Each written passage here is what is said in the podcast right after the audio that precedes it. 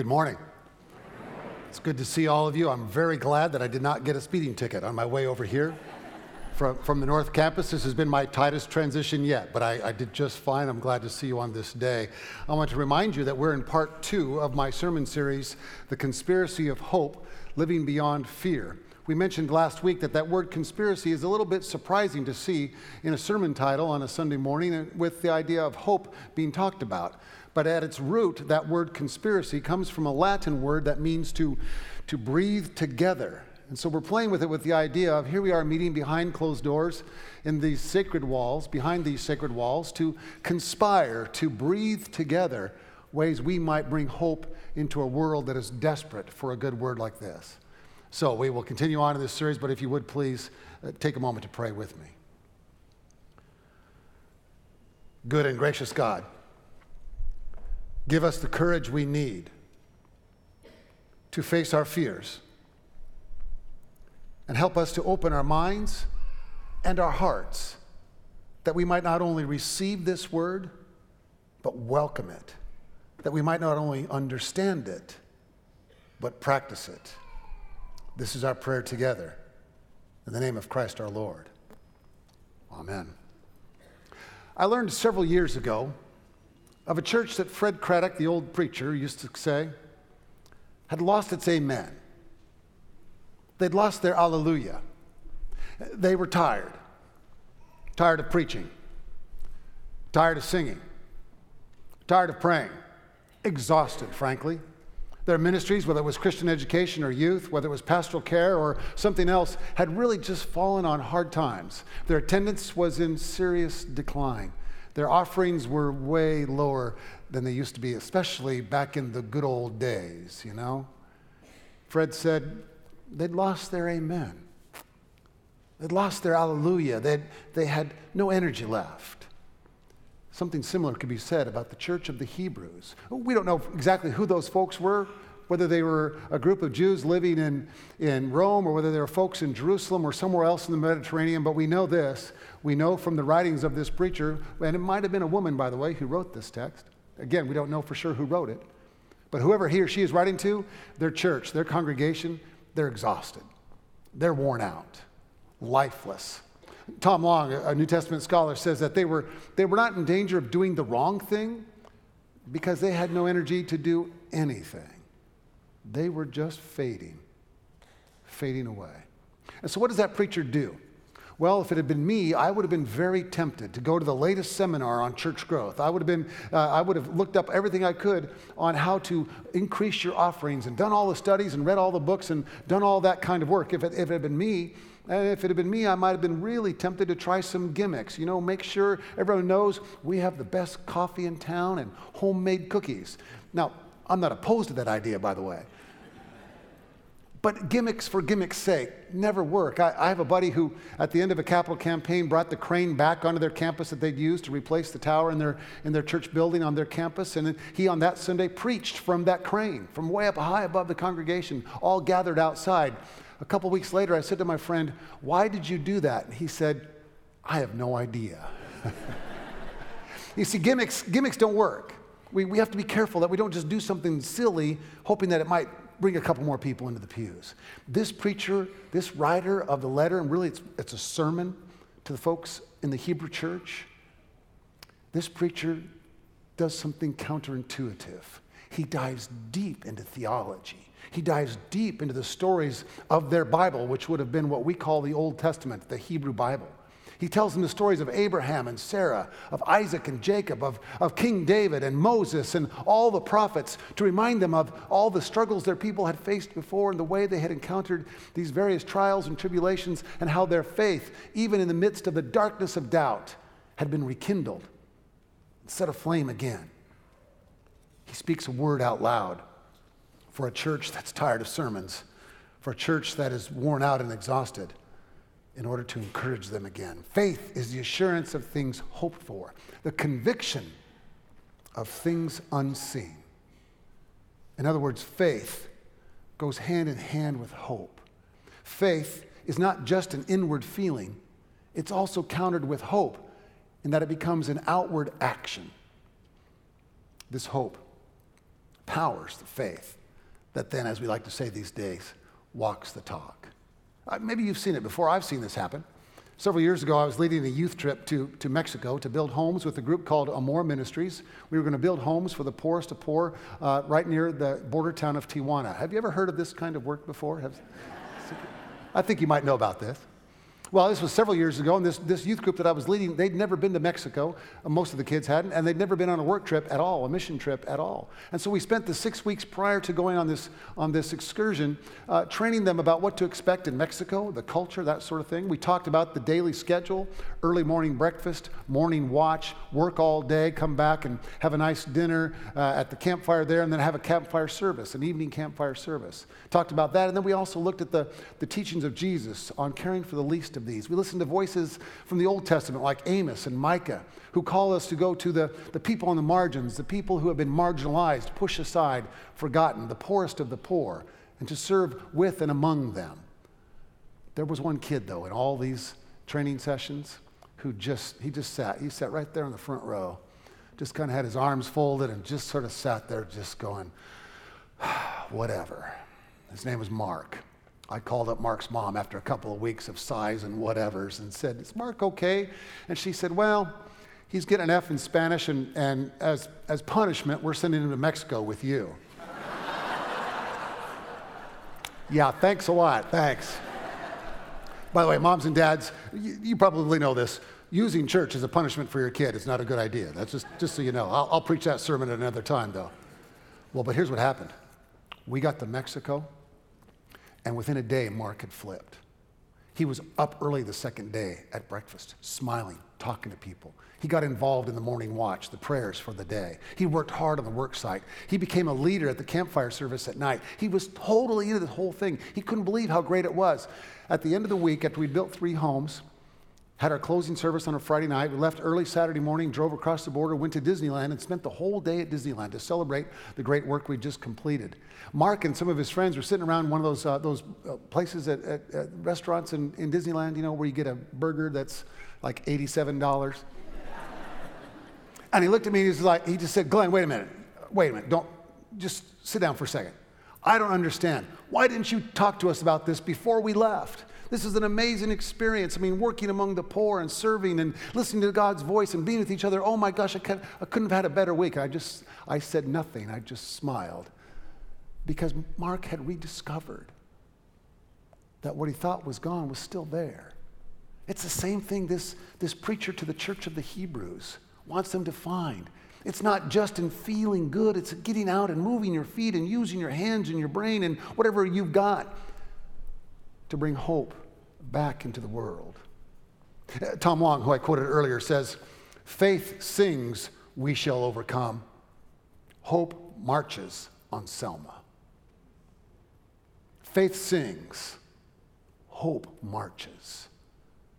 Speaking of King, you may remember that when he was in Montgomery, Alabama, to lead the Montgomery bus boycott, he received over 40 death threats one night after a long planning meeting, getting ready to put the boycott in place.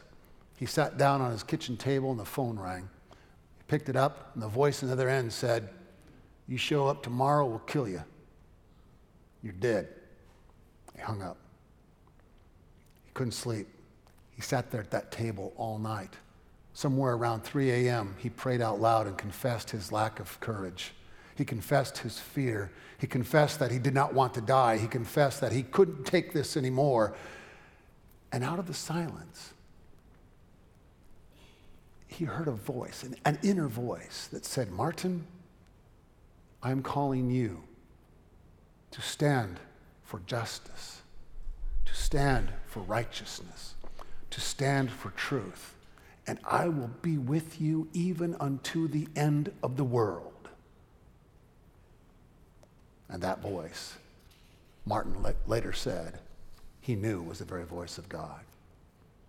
Perhaps you recall his brilliant speech, I Have a Dream. It's an iconic, an iconic speech, an iconic scene. Him there uh, uh in, in Washington, D.C., with hundreds of thousands of people gathered around. But for my money, that's his second best speech. The finest sermon he gave, the most brilliant sermon I, I've ever encountered from, from Reverend King, was one that people called the mountaintop speech, the mountaintop sermon. It was delivered in Memphis on the night before he was killed, before he was murdered. The sanctuary was just jam packed. The balcony was overflowing. There were people sitting everywhere, seated in the, in the aisles, up on the chancel, all around him. You can go online and find this speech. It's a, it's a brilliant, powerful speech. When he gets to the end, and I'm going to read his words, when he gets to the end, it's amazing how the Word of God speaks through him. We've got some difficult days ahead, he said. But it really doesn't matter with me now because, because I've been to the mountaintop and I don't mind, like anybody, I'd like to live a long life. Longevity has its place. But I'm not concerned about that now. I just want to do God's will. And God's allowed me to go up to the mountain. And I've looked over and I've seen the promised land. I may not get there with you, but I want you to know tonight that we as a people, we will get to the promised land. So I'm happy tonight. I'm not worried about anything. I'm not fearing any, any man. Mine eyes have seen the glory of the coming of the Lord. And then he collapsed into the arms of his friend. The next day, a bullet took his life, but it didn't take his voice. It didn't take the movement that had captured a nation and continues to challenge us even in this day. This preacher to the Hebrews, he knows that what Martin was doing there was called preaching through fear. That's the power of hope. When we let hope catch a hold of us, there's nothing that can stop us. Oh, sure, oh, sure. Great leaders from across the centuries have been taken down by madmen, by assassins, by evil. But their voices, their words, their work continues even now. What this preacher to the Hebrews wants us to see and to keep in mind is the vision these are David White's words the vision of far off things. He wants them to believe in the future of God. I love that phrase, the future of God. I can't remember the scholar that said it, but I heard it in a lecture years ago, and I've always loved it. Belief in the future of God. He wants them to see that the way we live matters in the here and now. He wants them to realize that their church will be enriched when the forgiveness and the grace and love of God is revealed in their congregation. That's a risky thing, though, to depend on grace, to allow love and faith and hope to guide us. Some, sometimes, sometimes, when we're full of doubt, we can forget about the love and the grace and all that nurtures us.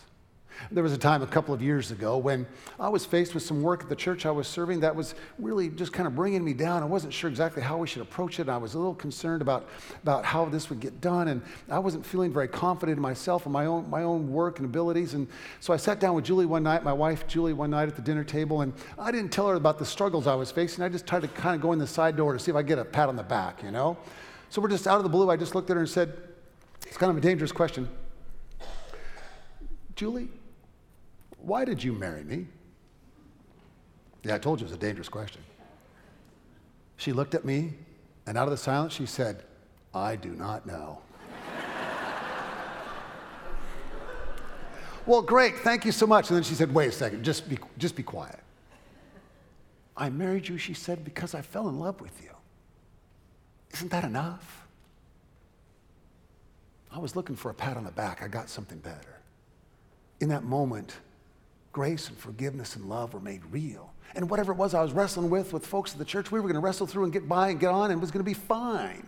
The best marriages, the best congregations always need grace, forgiveness, and love to be real. It's a risky thing, though, I'll tell you that. It's risky if we, start, if we start letting this love guide us in everything that we do, if we start letting God's grace define who we are, it can be, it can be risky and it can lead to some change. Uh, there was a Baptist church that, like the church I was talking about earlier, was going through some decline. Their offerings were, were lower, all the same kind of similar problems. And so they, they got together with their leadership and they had a conversation about what can we do. And they said, well, you know, there's a lot of folks out there who aren't coming to church. Let's go out into the highways and the byways. Let's go out to the folks that, that don't normally come to church, you know, some of the rougher ones, and let's invite them. Let's, let's put an outreach program in place and tell everybody, we got a great church, come join us. And you know what happened? They did.